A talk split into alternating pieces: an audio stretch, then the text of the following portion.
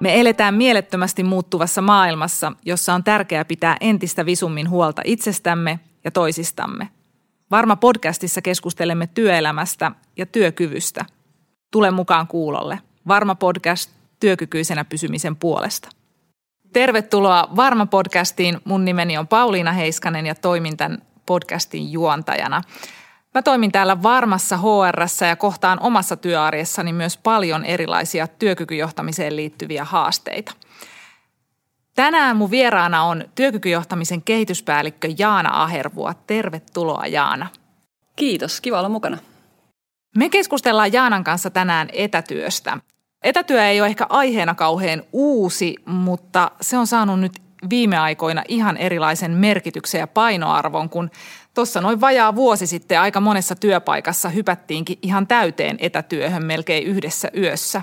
Aika monessa työpaikassa etätyö oli varmaan ihan tuttua sitä ennenkin, mutta ehkä enemmän tämmöisenä satunnaisena silloin tällöin tehtävänä työnä. Ja, ja nyt sitten aika monessa suomalaisessa yrityksessä tehdään etätyötä ihan jatkuvasti. Mutta jos me lähdetään liikkeelle siitä, että, että mitä oikeastaan se etätyö tarkoittaa terminä ja käsitteenä – Etätyöhän on terminä vakiintunut käsite. Eli etätyöstä puhutaan, kun puhutaan työn tekemisestä etäällä varsinaisesta työpaikasta. Monesti me ollaan kollegoiden kanssa vähän mietitty, että onko se etätyötermi tänä päivänä, niin onko se sellainen, joka oikeasti kuvaa sitä etätyötä kovin hyvin. Että se etätyö viittaa siihen, että ollaan etäällä kaikesta, eli ei olla läsnä. Ja, ja nyt jos miettii näitä tämän päivästä etätyötä, niin meillähän digitalisaatio muun muassa ja nämä sähköiset työvälineet mahdollistaa, että voi ollakin läsnä, vaikka on niin sanotusti etäällä. Ehkä haastettaisiin sitä etäsanaa siinä termissä – ja ollaan paljon pohdittu sitä, että pitäisikö puhua enemmän sellaista niin kuin monipaikkaisesta työstä tai hajaututusta työstä tai paikka riippumattomasta työstä tai jotain sellaista. Että, että selkeästi tämä hakee vielä muotoaan ja, ja tämä termi on sellainen, että se ei ainakaan omasta mielestä ole vielä löytänyt sellaista hyvää, hyvää tota niin, sanotusta. Ja tämä on mietinnässä. Mutta Pauliina, ehkä olisi hyvä, että tänään kuitenkin vielä puhutaan tästä etätyönä ja etätyöstä, kun tästä asiasta keskustellaan, kun tämä on meille kaikille vielä toistaiseksi ainakin se, mitä käytetään. Puhutaan tänään etätyöstä, ellei me tässä podin aikana keksitä nyt sit hyvää uutta termiä tälle. Aivan. Sitähän ei tiedä, mutta, mutta jos me ajatellaan nyt tätä etätyöhön siirtymistä isossa kuvassa, Eli niin kuin sanottu, niin, niin vuosia on, on tehty jo satunnaisesti osittain etätyötä, mutta nyt tilanne muuttuu aika paljon tuossa noin vajaa vuosi sitten, kun tuli korona ja pandemia. Joo, sehän muuttuu aika monella. Eli on tutkittu, että Suomessakin palkansaajista 50 prosenttia teki etätöitä viime keväänä. Eli se kosketti aika laajaa osaa palkansaajista.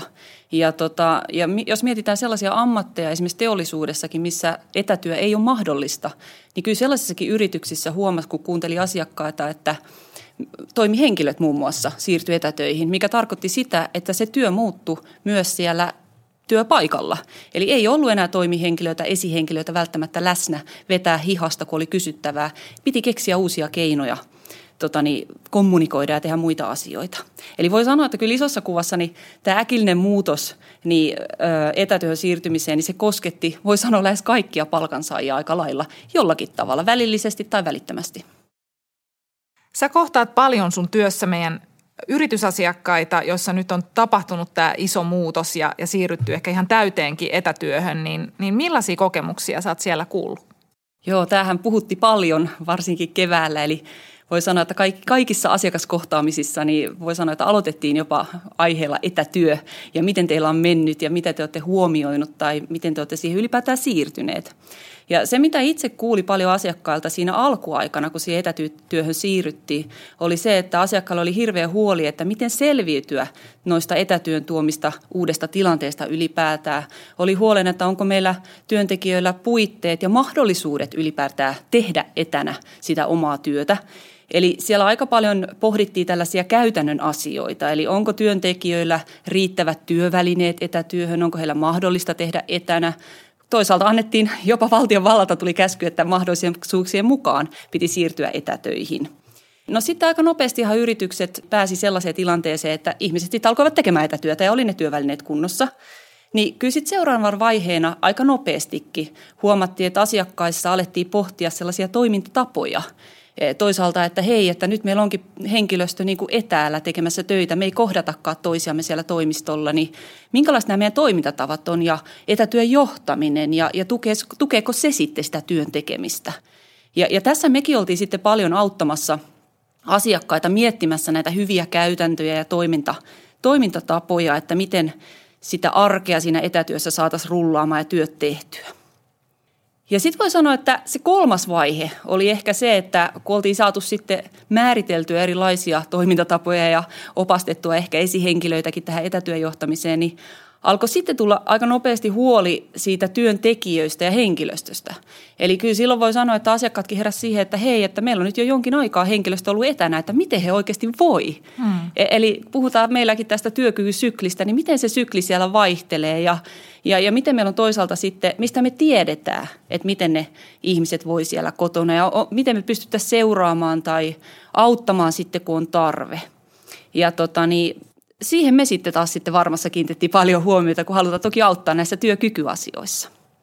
Joo, ja se on varmaan ihan totta, että työkyvyn seuraaminen ja havainnointi on hankaloitunut aika paljon tämän etätyön myötä on hankalampi ehkä nähdä niitä asioita, mitkä siihen työkykyyn vaikuttaa ja, ja toisaalta seurata sitä toista, kun, kun nähdään vaan sitten mm. sen Teamsin välityksellä tai jonkun muun tämmöisen digitaalisen välineen kautta. Että, että kyllähän se kokonaisvaltaisempi kohtaaminen, jossa nähdään ihan se kokonaisuus ja koko ihminen on ihan erilaista.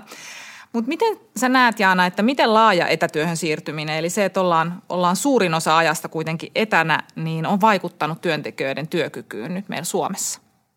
Sitä on jo tutkittu aika, aika lailla. Eri tahot ovat tutkineet, että miten tämä koronapandemia on vaikuttanut ylipäätään työelämään ja ihmisten työkykyyn ja sitä kautta toki myös tämä etätyö, että kun siihen nyt näin laajaltikin on siirrytty ja vaikuttanut ihmisiä, että mitä silloin on ollut semmoisia vaikutuksia. Koronan tuomat nämä haasteet ja etätyön haasteet, niin ne ei vielä näy ainakaan näissä varmaan tulleissa työeläke- ja kuntoutushakemuksissa – mutta voi sanoa, että mitä meillä sisäisestikin on keskusteltu ihan asiantuntijoiden kanssa, niin meillä myös vähän odotetaan, että tuleeko se näkymään ja mitkä ne pitkän tähtäimen vaikutukset on tällä jatkuvalla intensiivisellä etätyöllä esimerkiksi. Et sitä ei vielä näy, että kellään ei ole sitä kristallipalloa, että mikä se pitkän tähtäimen näkemys on ja, ja vaikutus sit siihen työkykyyn. Meillä varmassa meidän tutkimustoiminta selvitti tuossa viime marras-joulukuussa asiakkaiden HR-päättäjien näkemyksiä, että mitä vaikutuksia pandemialla ylipäätään ollut työn tekemiseen ja työkykyyn. Ja, ja näitä tutkimuksia on nyt sitten käyty läpi ja kyllä siellä on nähtävissä, että etätyöllä on ollut suuri vaikutus näihin vastauksiin tässä tutkimuksessa ja näihin tuloksiin. Varman tekemän tutkimuksen mukaan niin 45 prosenttia vastaajista arvioi työyhteisöltä saatavan sosiaalisen tuen vähentyneen ja noin kolmannes arvioi työn hallinnan tunteen vähentyminen. Niin kyllähän nämä on sellaisia asioita, että näihin on selkeästi vaikuttanut se, että ollaan oltu etätöissä. Että se on ihan huomioitavaa. Ja, ja sitten jos miettii näitä asioita, että sosiaalisen tuen vähentyminen ja työn hallinnan tunteen vähentyminen, niin onhan nämä sellaisia asioita, jotka on tutkitusti merkittäviä työkykyyn vaikuttavia tekijöitä. Ja jos nämä alenee, niin onhan se niin kuin huolestuttava asia, missä varmasti pitäisi kaikkien yritysten ja yksilöiden olla hereillä, että miten varmistaa se työkyky nyt siellä etäällä. Nähtäväksi jää sitten isossa kuvassa, että miten se tulee vaikuttamaan tähän työkykyyn. Ja, ja tärkeää se olisi tosiaan niin kuin kuulostella ja keskustella – tästä työkyvystä ja miten siellä etätyössä menee. Ja sitten vielä yksi positiivinen asia muuten tästä varman tutkimuksesta oli se, että tai 42 prosenttia vastaajissa näki, että mahdollisuudet työn ja vapaa-ajan yhdistämiseen olivat parantuneet, mikä toki on luonnollista. Ollaan siellä kotona ja on aikaa, ehkä ei me matkoihin aikaa jää enemmän sitä vapaa-aikaa, jolloin pystyisi toteuttamaan itsensä myös siellä vapaa ehkä enemmän. Niin se oli positiivista.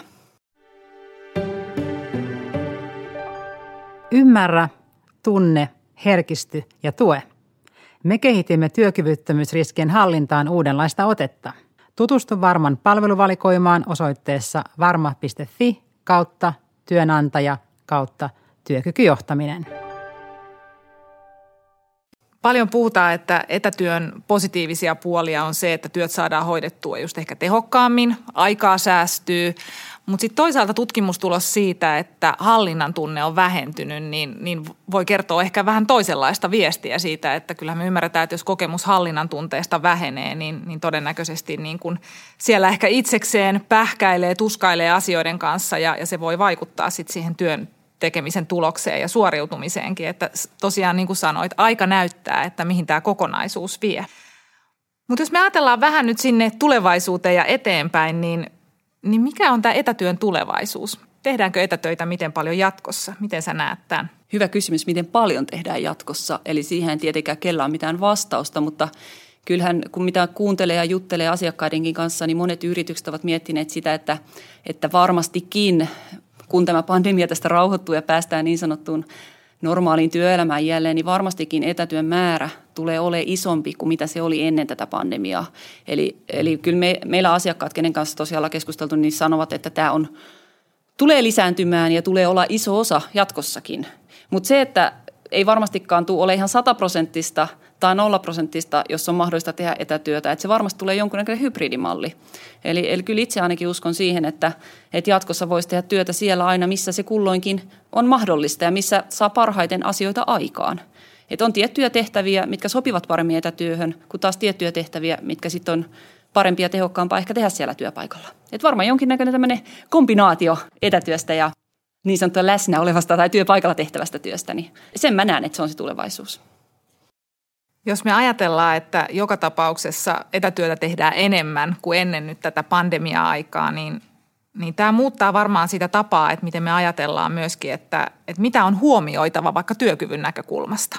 Niin yksilötasolla, jos mietitään, niin mitkä on niitä tärkeitä teemoja, kun me nähdään, että etätyö tulee olemaan hyvin laajaa jatkossakin? Joo.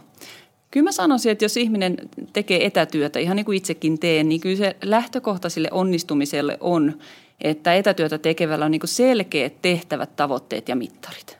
Ja näinhän se on jokaisessa työssä ja ne pitäisi aina olla kunnossa, mutta kyllä mä koen, että se korostuu entisestään tässä etätöissä – ja se, että tietää siellä etätöissäkin kotona tai missä mökillä tekeekään töitä, niin tietää, mitä sen aikana pitää tehdä, mitä pitää saada aikaan. Ja toisaalta, jos on vielä jotkut mittarit, että sä näet itse, että onnistut sä siinä töissä, niin se on tosi hyvä juttu ja hyvä lähtökohta.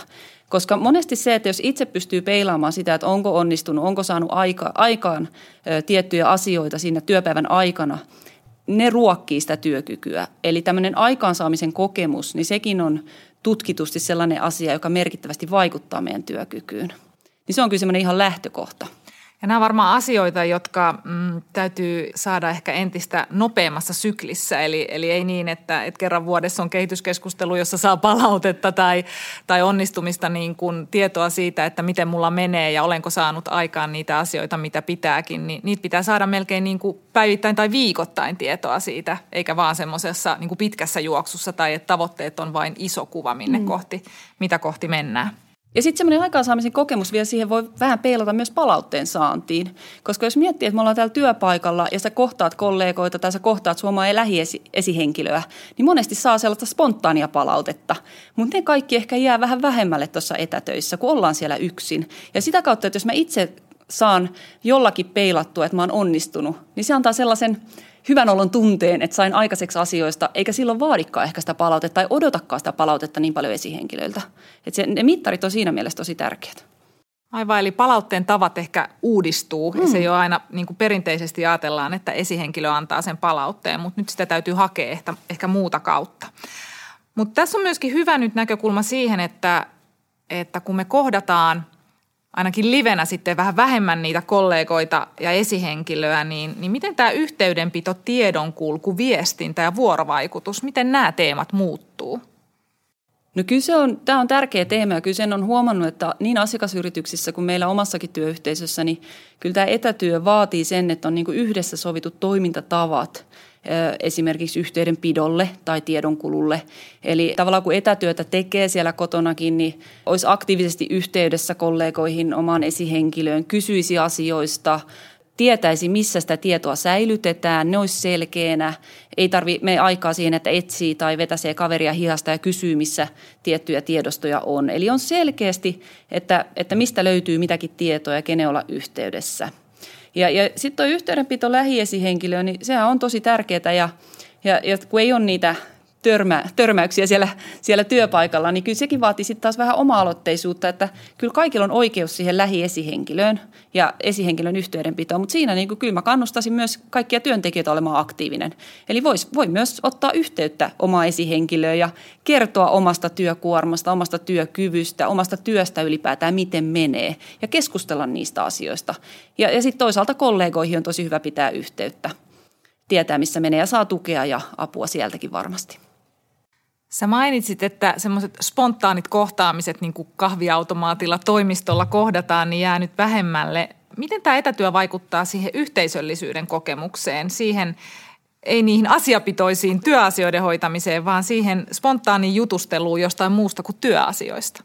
Täytyy taas palata siihen, kun tämä pandemia alkoi, että jos halutaan sitä peilata, niin voi sanoa, että meillä ainakin siinä aluksi oli semmoinen tosi vahva yhteisöllisyyden kokemus ja yhteisöllisyyden tunne. Eli me koettiin vähän, että me ollaan niin samassa veneessä. Kaikki lähti yhtäkkiä kotiin töihin. Me, me lähdettiin kotiin ja sanottiin, että hei nähdään kahden viikon päästä. Nyt on kohta kulunut vuosi siitä, kun me sanottiin se. Me ollaan edelleen etätöissä. Ja tota, niin siinä alkuun tuli semmoinen, semmoinen tilanne, että meillä oli, kaikilla oli vähän epävarmaa, mihin tämä tilanne johtaa, mikä tämä korona ylipäätään on, miten se tulee vaikuttaa meihin yksilöinä työssä, työyhteisössä. Ja tota, niin, sitten me, me perustettiin kaiken näköisiä semmoisia erilaisia foorumeita, että kahvihetkiä virtuaalisesti ja siellä vaihdettiin kuulumisia ja, ja saatiin kuulostella ja kertoa omasta tilanteesta, niin se kyllä lisäsi sellaista yhteisöllisyyttä. Mutta kyllä täytyy sanoa, että ajan myötä sitten vähän kun taas tästä tuli vähän niin kuin normaali, niin ollaan vähän lipsuttu niistä myöskin. Eli työt vievät mennessä ja mukanaan ja, ja tota, niin ei ole niin vahvaa sellaista yhteisöllisyyttä ehkä. En tiedä, eikö ole tarvetta vai eikö sille ole aikaa vai, vai mistä, mistä johtuu, mutta, mutta se alku oli tosi vahvaa siihen siinä sen puitteissa. Siinä alkuun ehkä oltiinkin semmoisessa yhteisessä jopa niin kuin kriisimoodissa, että, mm. että nyt sempataan ja tosiaan niin kuin sanoit samassa veneessä ja, ja kaikki vähän uuden äärellä. Ja nyt tämä on meille niin kuin arkipäiväistynyt aika paljon ja, ja helposti sitten tosiaan jää ne semmoiset niin kuin Teams-kahvihetket vähemmälle, mutta, mutta et, näetkö sä, että sillä voi olla, että tässä voi olla jotain riskejä, että, että kun tämä yhteisöllisyys ja, ja semmoinen niin kuin, ö, vapaamuotoinen keskustelu jää vähemmälle ja, ja mikä merkitys sillä on vaikka niin kuin työn kehittämisen näkökulmasta, että, että me ei enää kohdatakaan niin paljon? Yhteisöllisyydestähän puhutaan paljon ja se on tärkeä. Ja se, että jos se rupeaa rapistumaan niin sanotusti, niin kyllähän sillä on erilaisia negatiivisia vaikutuksia. Että jos katsoo ihan niin kuin yrityksen näkökulmasta, niin kyllähän se voi olla, että kun ihminen erkaantuu niin sanotusti sitä työyhteisöstä, ei pidä enää sitä työyhteisöä niin tärkeänä ja koe sitä yhteisöllisyyden merkitystä niin suurena, niin voi olla, että se sitoutuminenkin siihen yrityksiin alkaa rapistumaan. Eli ei ollakaan niin sitoutuneita enää, niin sitoutuneita työntekijöitä. Että sen mä näen niin kuin yhtenä. Ja sitten toisena se, että että kyllä jokaisella meillä on perustarve kuulua johonkin yhteisöön. Että me ollaan laumaeläimiä kuitenkin, vaikka tehdään etätöitä. Eli kun ollaan siinä yhteisö, yhteisössä, niin kyllä me saadaan energiaa niistä työkavereista ja sitä kautta se on tärkeää. Ja kehittämisen näkökulmasta mä näkisin, että se on äärimmäisen tärkeää aina kokoontua kuitenkin ihan fyysisesti samaan tilaan, kun lähdetään miettimään, ratkomaan jotain asioita, hakemaan ratkaisuja – jostain syystä, mulla on itellä, itselläni ainakin semmoinen tuntuma ja kokemus, että kun me ollaan samassa tilassa, niin me aistitaan ehkä niin toisten ideoita paremmin ja niistä syntyy jotakin enemmän kuin Teamsissa. Toki tämä viimeinen vuosi me ollaan paljon kehitetty asioita, paljon kehitetty palveluja, et paljon saatu aikaan. Et eihän se ollut mahdotonta, mutta ehkä ne on myös tämmöisiä mieltymyksiä, että missä sitten kehittää mieluiten. Mihin on totuttu. Niin. Ehkä me ollaan aika paljon uuden oppimisen äärellä myöskin siinä, että miten me luodaan – yhteisöllisyyttä tähän digitaaliseen maailmaan. Ja, ja, ja siinä varmaan täytyy kehittää ihan uudenlaisia työkaluja, toimintatapoja ja opetella niitä. Joo, ja, ja kyllä mä sanoisin, että toi niinku uuden opettelu on yksi, mutta se, että miten me jokainen voidaan niinku parantaa sitä yhteisöllisyyttä, niin kyllä mä näkin, että meillä jokaisella on siinä vastuu. Että ei voida sysätä niinku esihenkilöille, että parantakaa meidän yhteisöllisyyttä. Eli kyllä meillä jokaisella työntekijällä on vastuu siitä, että meillä on hyvä työyhteisö ja jokainen voi kokea kuuluvansa sinne ja kokea yhteisöllisyyttä. Ja se, että miten sitä, sitä voi tehdä, niin kyllä se lähtee semmoista ihan perusasioista mun mielestä, että ollaan ylipäätään niin kuin kiinnostuneita työkavereista, arvostetaan toisiamme, tuetaan, autetaan, jos on jotain haasteita. Että se on aika pitkälle välittämistä mun mielestä. Ja se, että jos se ilmapiiri on hyvä ja me toimitaan tolla tavalla, niin onhan se mielekästäkin olla vuorovaikutuksesta niin kuin kollegoiden kanssa ja sitä kauttahan se yhteisöllisyys sitten syntyy. Et vastuuta niin kuin kaikille siitä, että jokainen voi vaikuttaa. Vastuuta kaikille on hyvä aasinsilta siihen, että, että me puhutaan paljon itsensä johtamisesta etätyössä. Eli, eli itsensä johtaminen on yksi semmoinen niin kuin ehkä jopa lähtöedellytys sille, että me voidaan tehdä etätöitä. Näetkö sä, että, että me ollaan vähän niin kuin erilaisissa tilanteissa? Mä mietin, että on organisaatioita ja siellä organisaatiossa yksilöitä, jotka on tottunut enemmän siihen, että työ on semmoista, jossa johdetaan itseään. Ja toiset on taas tottunut ehkä enemmän siihen, että, että joku muu kertoo, että mitä täällä pitää tehdä. Millaiseen tilanteeseen tämä meidät asettaa? Että meillä on aika paljon eroja siinä, että miten me on totuttu itseämme johtamaan työelämässä. Olet ihan oikeassa. Siinä on nähtävissä eroja niin yritysten välillä ja, ja sitten myös yksilöiden välillä. Eli kyllä mä näen, että itsensä johtaminen on kuitenkin sellainen alue, että meillä kaikilla on siinä varaa kehittyä. Eli aina sä pystyt parantamaan tätä itsensä johtamista ja itseohjautuvuutta – ja, ja kyllä se asettaa vähän eriarvoiseen asemaan siinä mielessä, että on henkilöitä, joilla on niitä valmiuksia toimia itsenäisesti paremmin. Eli jos sulla on hyvät valmiudet ja kyvykkyydet, niin kyllä sä pystyt silloin hyödyntämään etätyön vapautta siinä työn hallinnassa. Eli sä, sä osaat silloin hyödyntää sitä ajanhallintaa ja muita tällaisia asioita siinä omassa työssä, niin silloin se kääntyy positiiviseksi. Mutta sitten on taas sellaisia henkilöitä, jotka eivät vielä ole niin hyviä siinä, niin eikä ole niin paljon valmiuksia, niin heille se etätyö voi tuoda lisää haasteita siihen työsuorittamiseen. Ja, ja, ja toisaalta sitten kun siihen tulee haasteita, niin sehän kuormittaa enemmän. Ja sitten ollaankin taas näissä työkykyasioiden äärellä, että, tota, että miten sitten auttaa ja tukea, että jos on etänä eikä ole niitä valmiuksia sitten siihen itsensä johtamiseen, että siinä pitää kyllä olla hereillä yritysten ja esihenkilöidenkin, että miten me varmistetaan, että kaikilla olisi ainakin riittävät niin valmiudet ja taidot tähän itsensä johtamiseen ja sitä kautta etätyön tekemiseen. Mitä sä ajattelet, Jaana, että on semmoiset niin kuin itsestä huolehtimisen, omasta hy- hyvinvoinnista huolehtimisen niin kuin perusasiat, jotka pitää olla kunnossa siellä etätyössä? Omasta hyvinvoinnista huolehtimista, niin siinä voidaan puhua ihan tästä, tästä perussuomalaisille pienestä lapsesta opetetuista fraaseista, eri hyvä ravinto, liikunta ja palautuminen. Eli näinhän se on ihan normaalissakin työssä, tai normaalissa, mutta työpaikalla tehtävässä työssä, mutta kyllä nämäkin asiat korostuu sitten siellä etätyössä. Esimerkiksi jos puhutaan ihan ravinnosta, niin monet on tottuneet syömään ravintorikkaan monipuolisen lounaan siellä työpaikan lounasravintolassa, mutta nyt kun ollaankin etätöissä, niin voi olla, että se lounas jää jopa välistä tai sitten syö kesken jonkun Teams-palaverin jotain pientä, ei niin ravintorikasta ruokaa ja monipuolista, että kyllä se on yksi sellainen asia, mihin pitää kiinnittää niin kuin huomiota etätöissä. Ja, ja sitten yksi on ihan tämä työ, työrytmitys – Eli tota, kun ollaan työpaikalla, niin se jotenkin se työ rytmittyy luontaisesti sillä tavalla, että sä automaattisesti saat niitä tiettyjä palautumisen hetkiä siellä työnteossa päivän aikana. Ja nyt jos miettii ihan itsenikin kannalta niin kuin näitä etätyöpäiviä, niin aika lailla se on sellaista suorittamista. Se on palaverista toiseen ja projektista toiseen tai muuta, että ei välttämättä päivän aikana tuu tauotettua ehkä tarpeeksi.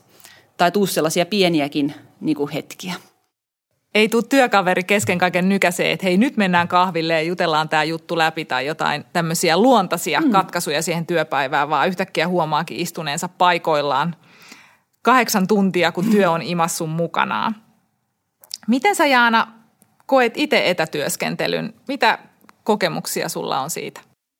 Kun miettii ylipäätään tätä viimeistä vuotta, niin kun on tehnyt sataprosenttisesti melkein etätyötä ja peilaa ehkä niitä, niitä aikoja, niin tota, löytyy hyviä puolia ja löytyy sellaisia, mitkä ei ole niin hyviä puolia. Mutta omalta kohdaltaan kyllä mä oon miettinyt sitä asiaa ja kyllä se kallistuu sille, että enemmän jää niin kuin plussan puolelle kuitenkin, että on löytänyt sieltä niitä hyviä asioita. Oma työtehtävä on sellainen, että omassa töissä se on luontevaakin tehdä töitä etänä.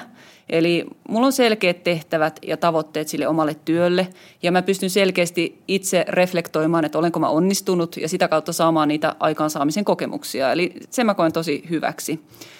Hyvänä asiana on se tietenkin, että ei mene aikaa näihin työmatkoihin, eli sitä kautta ne aamut on rauhallisempia.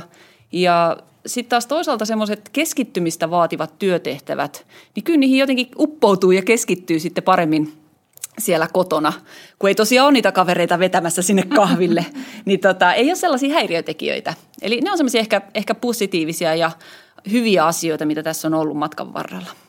Mutta sitten jos miettii, että mikä ei, mitkä ei ole niin hyviä asioita ja missä, mitä, mitä on jäänyt ehkä kaipaamaankin tämän etätyön aikana, niin yksi on se, että ei ole päässyt kohtaa kollegoja. Eli meillä on tiivis kollegojen kehityspäälliköiden työyhteisö, jossa me spontaanisti sparraillaan toisiaamme puolia toisia erilaisista asioista, pallotellaan ehkä jotain ideaa, kysytään vinkkejä, jaetaan ajatuksia – niin, niin sellaiseen ei, ei ole mahdollista näin etätöissä. Toki varataan niitäkin varten nykyään Teams-palaverit, mutta se ei ole niin spontaania, vaan kaikille pitää varata aina aika sieltä kalenterista. Se tietenkin vähän kuormittaa. Ja sitten toinen, mä oon nyt alkanut tiedostaa, että kun tämä jatkuu ja jatkuu, niin tämä etätyö, niin välillä tuntuu, että aika helpostikin olisi mahdollista erkaantua siitä työyhteisöstä henkisesti. Eli siellä kotona etätöissä tulee keskittyä niin paljon siihen asiakastyöhön ja olemaan flowssa, että et mä oon itse havahtunut siihen ja sitä kautta ihan tarkoituksella välillä soitellut kollegoille ihan vapaa-aikanakin tai työaikana ja ihan vaan kyselty kuulumisia, koska niinhän me tehtäisiin siellä toimistollakin. Eli me kyseltäisiin kuulumisia kahvikoneen ääressä tai muualla, mutta nyt siitä on ottanut ihan puhelimen käteen ja soittanut. Ja, ja toki joidenkin kanssa ollaan käyty vapailla ihan lenkilläkin yhdessä. Että onhan tämä tuonut sellaisia uutta tähän, tähän yhteistyöhön.